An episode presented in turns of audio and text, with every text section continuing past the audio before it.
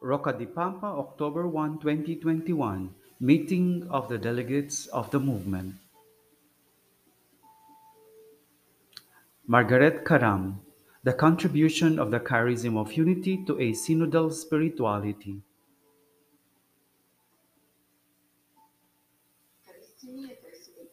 Dear everyone, I still have very much at heart the extraordinary strong experience of communion and fellowship we lived during the recent ecumenical meeting of bishops. It turned out to be a true inspiration and was, and was fruitful.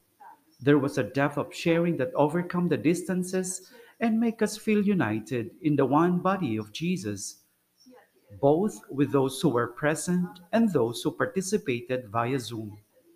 It was an experience of light that continued during the audience with Pope Francis. God is at work, leading us by giving hope.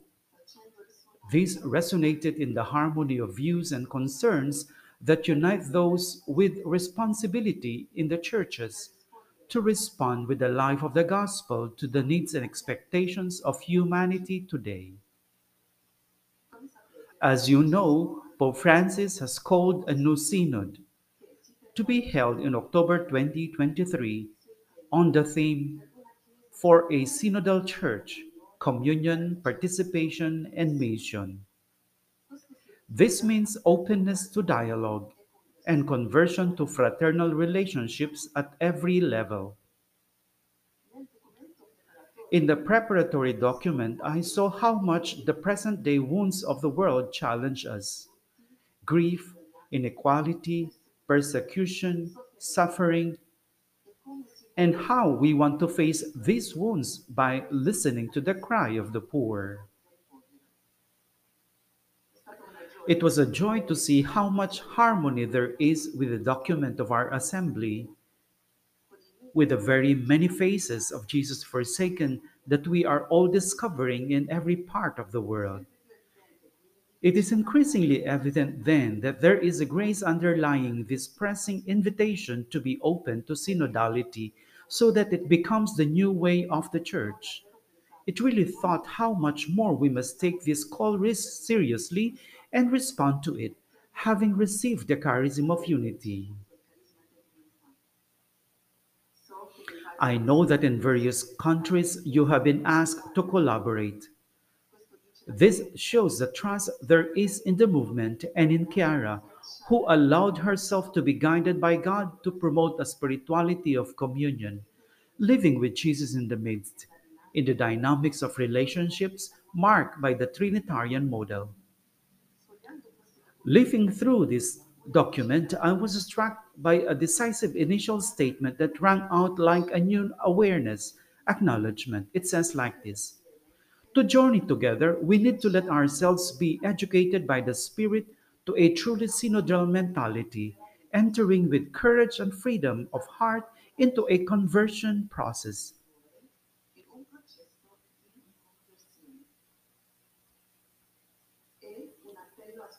It is a call to discover the face and form of synodal church in which everyone has something to learn.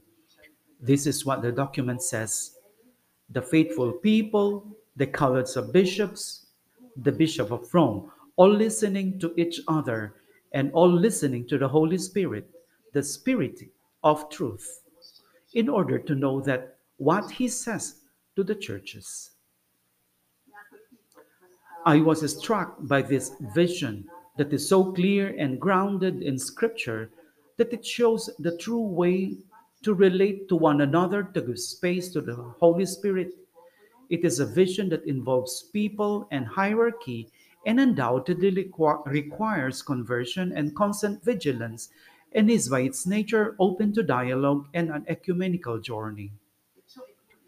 The document continues this includes the call to deepen relationships with other churches and Christian communities with which we are united by the one baptism.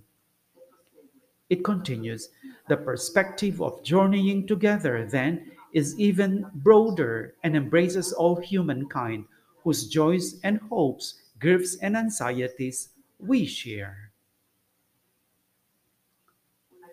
A synodal, a synodal church therefore values the variety of gifts. Among the thematic points to be explored, we read the dialogue with other Christians has a special place in the synodal journey. And we are asked to reflect on what relations do we have with the brothers and sisters of other Christian denominations? It was interesting to read this. What areas do they concern? What fruits have we drawn from this journeying together? What are the difficulties? Putting oneself on synodal path creates a church going forth whose doors are open. This gives an idea of the context of the preparatory document that has already come out. When I was invited by His Eminence Cardinal Mario Grech, Secretary General of the Synod of Bishops, to a study day on July 1st with the leaders of 20 charisms, including religious orders and ecclesial movements, I had a truly enriching experience. I was asked to highlight the contribution that the charism of unity can offer to a synodal spirituality. I admit that I was happy to do this, but at the same time felt fear of the Lord.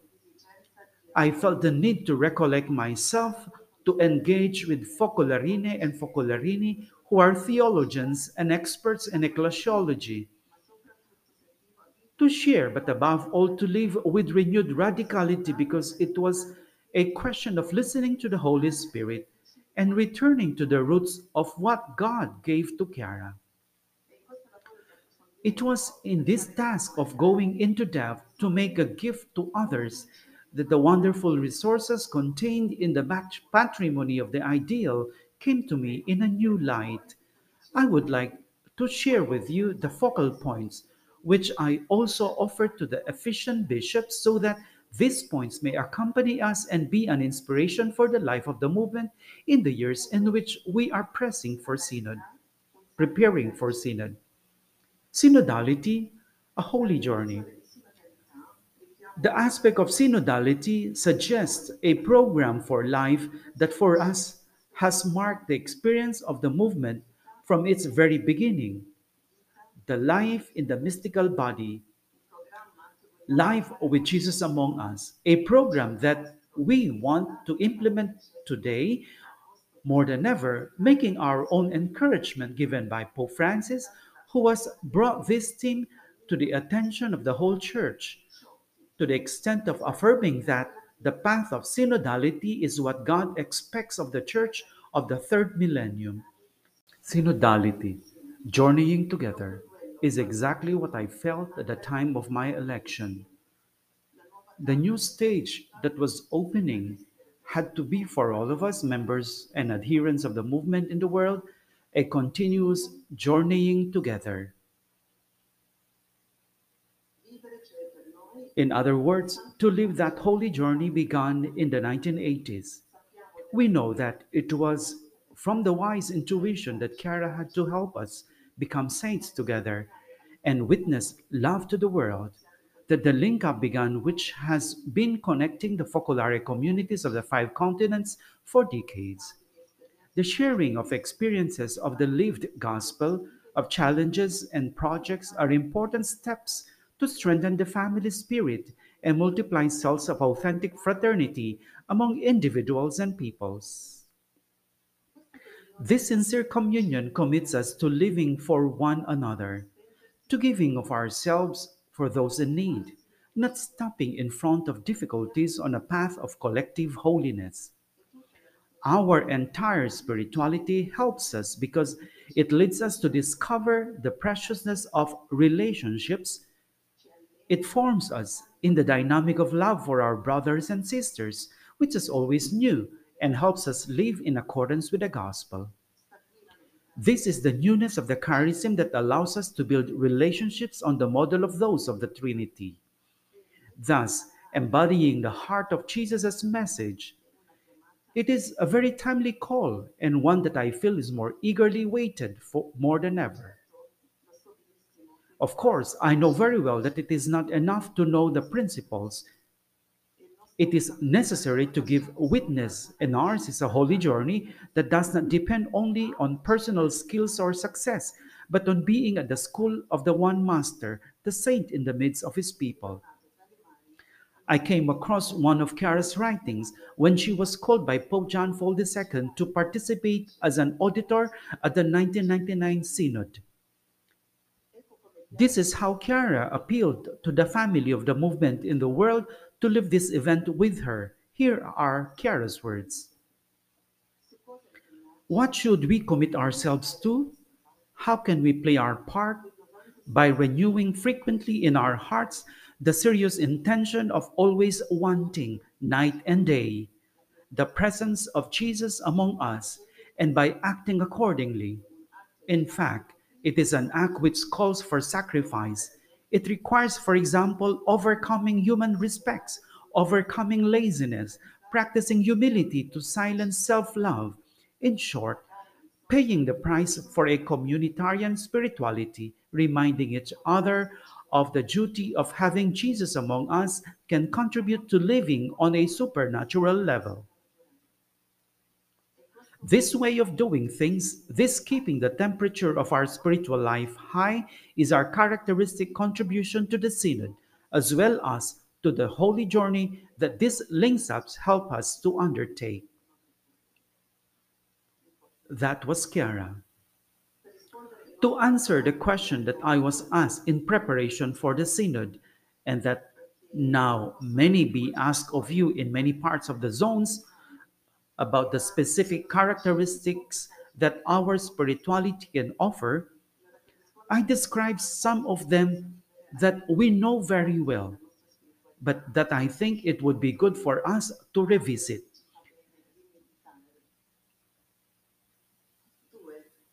Second, characteristics of the spirituality of unity born of the charism given by God to Chiara. From the very beginning, the path of the movement developed in a way that we could call synodal because the rediscovery of God love, the inspirational spark, as John Paul II called it, opened a way to go to God together. The two main cornerstones of the spirituality that accompanied this development are unity and Jesus forsaken. Unity. It was around 1946 when Chiara Lubich and her companions, who were already committed to living the gospel, read the testament of Jesus together. Those difficult words became clear one by one that they may be one as we are one, that they may all be one. It was the discovery of God's plan for humanity. Chiara perceived the profound reality of the relationship between the Father and the Son, and the greatness of that relationship being communicated to us. And this desire of Jesus is translated into a firm commitment. We were born for this page. This gives, gives rise to a responsibility that was primary primarily personal, that of living the word in our daily lives to conform ourselves of being another Jesus, to act like Jesus on earth. It is a commitment, however, that is not only personal, but also collective, which recalls the new commandment to love one another as He has loved us. Chiara continues, we companions look at one another and began to love one another to fulfill this will of God, which comes particularly from Jesus. This led to a common decision marked by a pact of mutual love, consciously of solemnly made, to be renewed often and with confidence, especially in front of any lack of charity. The other cornerstone is the discovery of Jesus forsaken. Even before focusing on the passage in John 17, Chiara and her companions had discovered Jesus' cry of forsakenness on the cross. They understood it as the experience of his great, greatest suffering, experiencing being forsaken, he who had said, I, uh, I and the Father are one. It was a culmination of suffering in which the greatness of his love is revealed, bearing the fruit of the redemption by reuniting a torn and divided humanity to God. He is the key to unity with God, therefore, the key to the unity of people among themselves. In a very well known text, which, which sounds like a declaration of love, Chiara affirms, I have only one spouse on earth, Jesus forsaken. I have no other God but Him. In Him there is the whole of paradise with the Trinity and the whole of the earth with humanity. I will go through the world seeking Him in every instant of my life. So it was for her, and so it is for those who follow the path of unity, which leads us, these disciples of Emmaus, to walk with the risen Lord. Jesus forsaken and unity are two sides of the same coin. And those who want to live in unity and for unity can only go ahead by leaning on the suffering on a suffering love as strong as strong as that of Jesus crucified and forsaken. By living in this way, we enter an Easter journey from forsakenness to the light of unity, which is essential in a synodal journey. Third, the paradigmatic experience of synodality. A foundational experience of the movement, which we could define as paradigmatic of a synodal approach, was the process of the approval of the movement by church authorities this, is, this process lasted a good 17 years if we consider the first statute approved by the diocesan authorities as the beginning and the full and final approval given by Pope Paul VI at the end. As the end. This was followed by another phase, rich in blessing, which we cannot go into detail with now. Third, a paradigmatic experience of synodality. A foundational experience of the movement, which we could define as paradigmatic of a synodal approach, was the process of the approval of the movement by church authorities. This process lasted a good 17 years if we consider the first statute approved by the diocesan authorities as the beginning and the full and final approval given by Pope Paul VI at the end. This was followed by another phase rich in blessings which we cannot go into detail which now, but which can, help, can perhaps be called a phase of synodality between ecclesiastical authority and the charism of unity, as it was rich in mutual gifts. Going back over those first 17 years, Chiara's faith in God's love and in the maternity of the church was unshakable and never wavered not even when in 1952 she was advised to resign from the leadership of the, of the movement or when in the following years the possibility of its dissolution in 1960 was raised.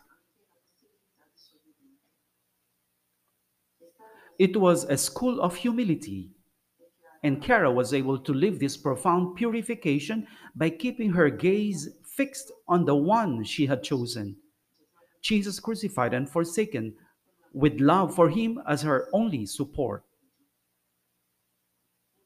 It was in this spirit that she placed herself at the service of the church, which, although suspicious of the movement, asked for help with the apostolate in Italy and in the countries behind the Iron Curtain. In this way, there matured the certainty that the movement that was growing was not some human achievement, but came from God, as the first fruits confirm. It was the certainty that there was a plan of God, that God wants unity. He desires that all may be one, and so it was until the full recognition of the presence of a charism. Faith in God's love, in the maternity of the church, obedience, humility, service, thanks, thankfulness, even when being purified.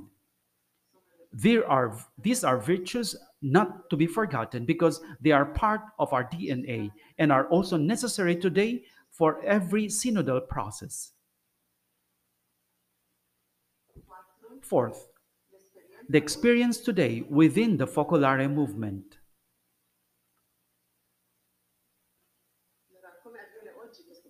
How does this process take place today within the movement?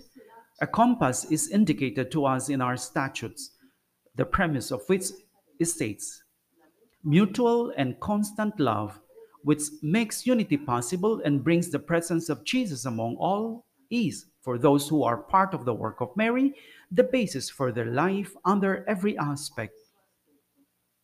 It is the norm of norms, the premise of every other rule. Mutual and continuous charity to reach consensus must therefore be the life, the style of our synodality. Pope Francis urged us to do this when welcoming the participants in the General Assembly of the Work of Mary at the Vatican on 6th February. Among other things, he said, With regard to your effort within the movement, I urge you increasingly to promote synodality so that all members as depositaries of the same charism may be co-responsible for and participate in the life of the work of Mary and its specific goals. This is what we are trying to do with particular attention right now in the period following the death of the founder.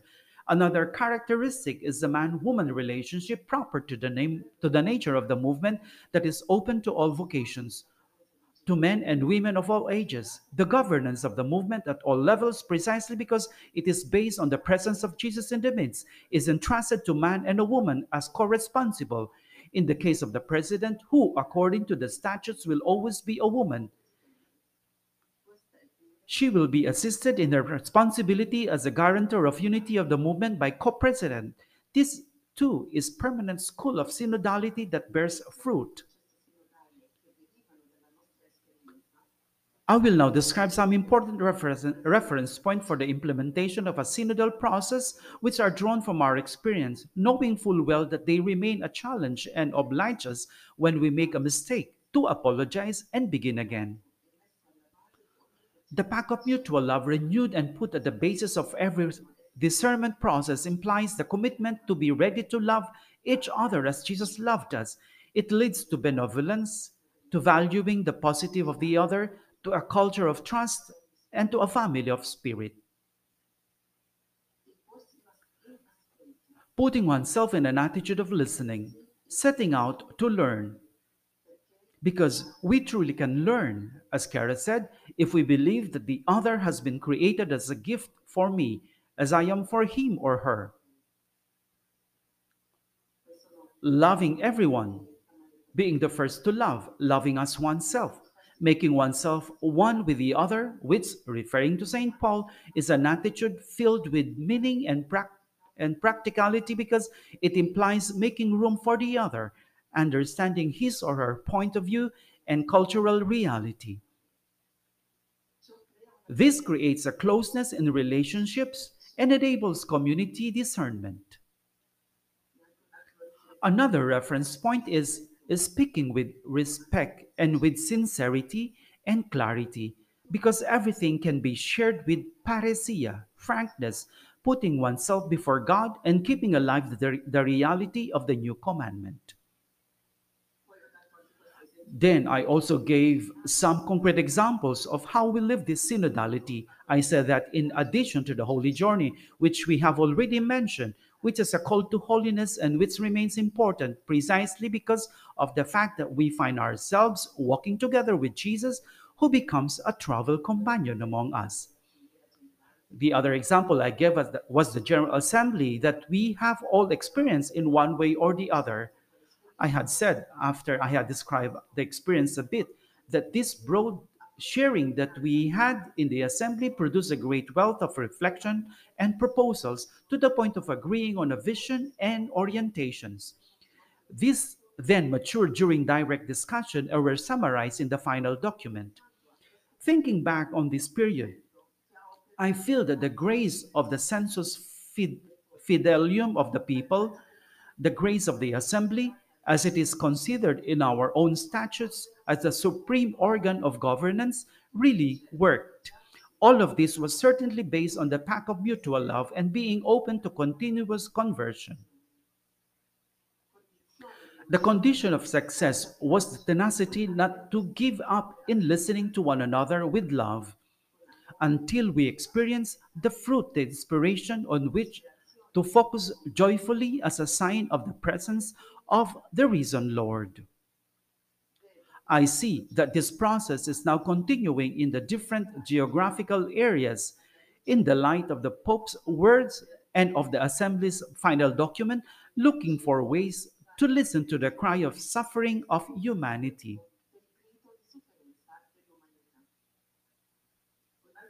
Another eloquent example for contri- contributing to the synodal spirituality to be given to the churches and to the world, as I have been saying constantly, is, is to witness to the spirit of family everywhere and in governance at the central and local levels. The core of our spirituality is to offer to the world a model, a model of a lifestyle as brothers and sisters at the universal level. As you have heard, I am also particularly interested in the experience of synodality in the governance of the movement, that is, con- conducting everything in a spirit of listening and giving priority to interpersonal relationships and to that per- and that fraternal love of truth and charity that illuminates the place that belongs to each one. As the General Council, it seems to me that we have already begun the wonderful experience of listening to you, the delegates of the zone throughout the world, who know the potential, the needs, and the cultural anthrop- and anthropological characteristics of your respective communities. In any case, the center will always have the task of guarantee, guaranteeing the unity of the entire movement, highlighting what the Holy Spirit gradually indicates to us for everyone. I have to come to my conclusion. As a conclusion, I would like to share these words of Chiara from November 1999 after her participation in the Synod, which she shared in a link up. They resonated with me very strongly and they seem so relevant for today. Chiara said this